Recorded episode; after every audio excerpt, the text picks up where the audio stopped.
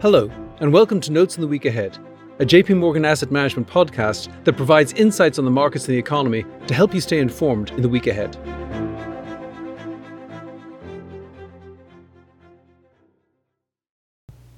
Hello, this is David Kelly. I'm Chief Strategist here at JP Morgan Asset Management. Today is October 9th, 2023. Investors in the week ahead will likely be most focused on the aftermath of the terrible attacks in Israel over the weekend. The consequences of this violence are, of course, first and foremost a human tragedy for all the families affected, and they are in our prayers at this time. However, an initial rise in the dollar and oil prices in response to these attacks serves as a reminder of the potential for conflict in the Middle East to impact the global economy, and investors will need to keep a close eye both on the evolution of the conflict and its economic implications. The situation in Israel only adds to the complexity of a very confusing backdrop for markets. Throughout this year, the US economy has been navigating a narrow channel between sticky inflation on one side and a slide into recession on the other, even as Federal Reserve policy has grown into an ever stronger headwind to growth. Meanwhile, over the last few weeks, a storm of data and events have made it very difficult to assess both where the economy is and where it is headed. Even before the attack on Israel, investors were assessing the impacts of the ongoing UAW strike, the resumption of student loan payments, a narrowly averted government shutdown followed by the ouster of the Speaker of the House, revisions to national income and product account data going back 10 years, a surge in long term interest rates to their highest level since 2007, a sell off in the stock market that's eroded a good chunk of this year's gains, and finally on Friday, an employment report showing double the expected gain in non farm payrolls. Given all of this, this seems like a very appropriate time to reassess where the economy is in terms of growth, jobs, profits, inflation, interest rates, risks, and opportunities.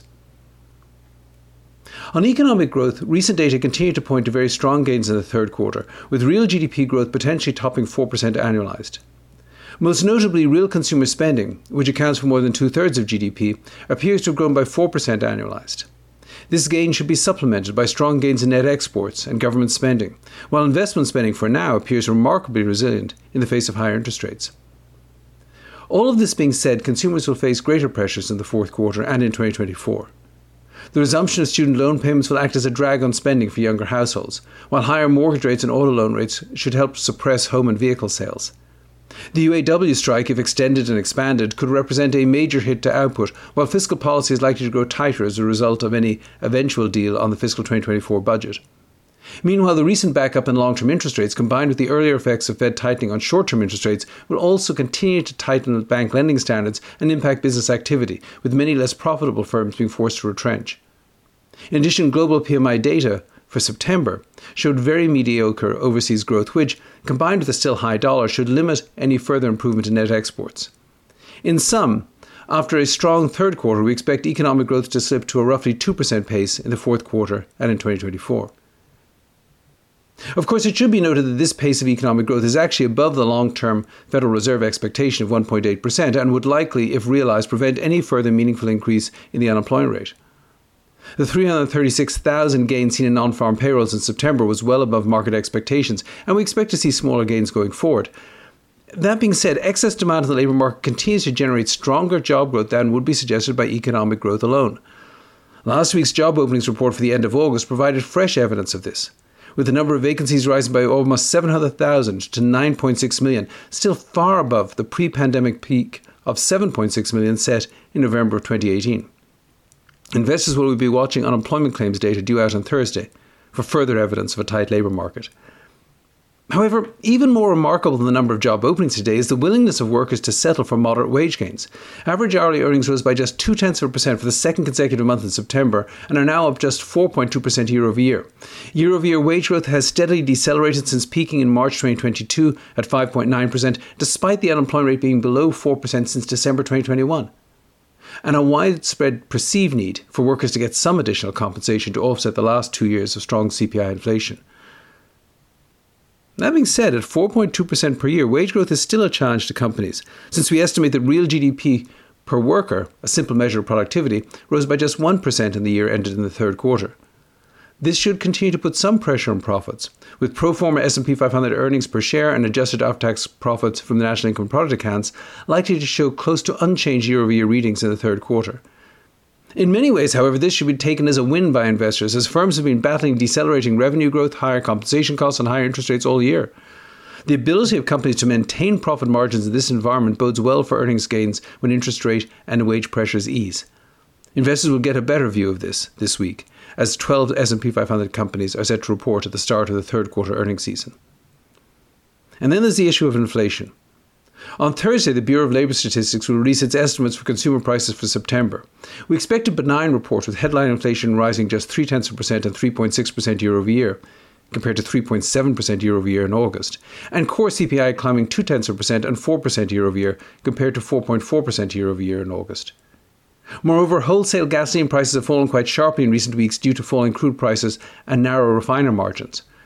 While fallout from the attack on Israel could reverse this trend, if it doesn't, then energy prices should subtract from inflation in the months ahead. It is still the case that despite resilient economic growth, both, both headline CPI and consumption deflator inflation appear to be headed to 2% year over year or lower by the fourth quarter 2024. Given all of this, and the restrictive effect of the rise in long term interest rates since the start of the summer, we expect that the Fed will put off any decision on a final rate hike at their meeting on November 1st. It's still possible they will raise rates at their last meeting of the year on December 13th. However, if they do so, that will very likely be it. While the economy has proven resilient so far, the risk of over tightening in an environment of so much uncertainty exceeds the danger of not tightening enough. For investors, despite all these uncertainties, recent data suggests the economy is not only looking stronger for longer, but also that it's achieving this momentum without the inflationary penalty that many, including members of the Federal Reserve, thought was inevitable. However, risks abound from domestic politics, geopolitics, industrial action, and the risk of a policy mistake. This being the case, it still makes sense to look for opportunities in long term investments in equities, fixed income, and alternatives, but to do so with a keen eye to valuations and a disciplined approach to diversification in a very complex financial environment. Well, that's it for this week. Please tune in again next week, and if you have any questions in the meantime, please reach out to your JP Morgan representative. This content is intended for information only based on assumptions and current market conditions and are subject to change. No warranty of accuracy is given.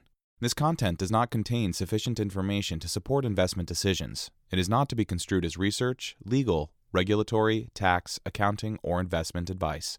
Investments involve risks. Investors should seek professional advice or make an independent evaluation before investing. The value of investments and the income from them may fluctuate, including loss of capital. Past performance and yield are not indicative of current or future results. Forecasts and estimates may or may not come to pass.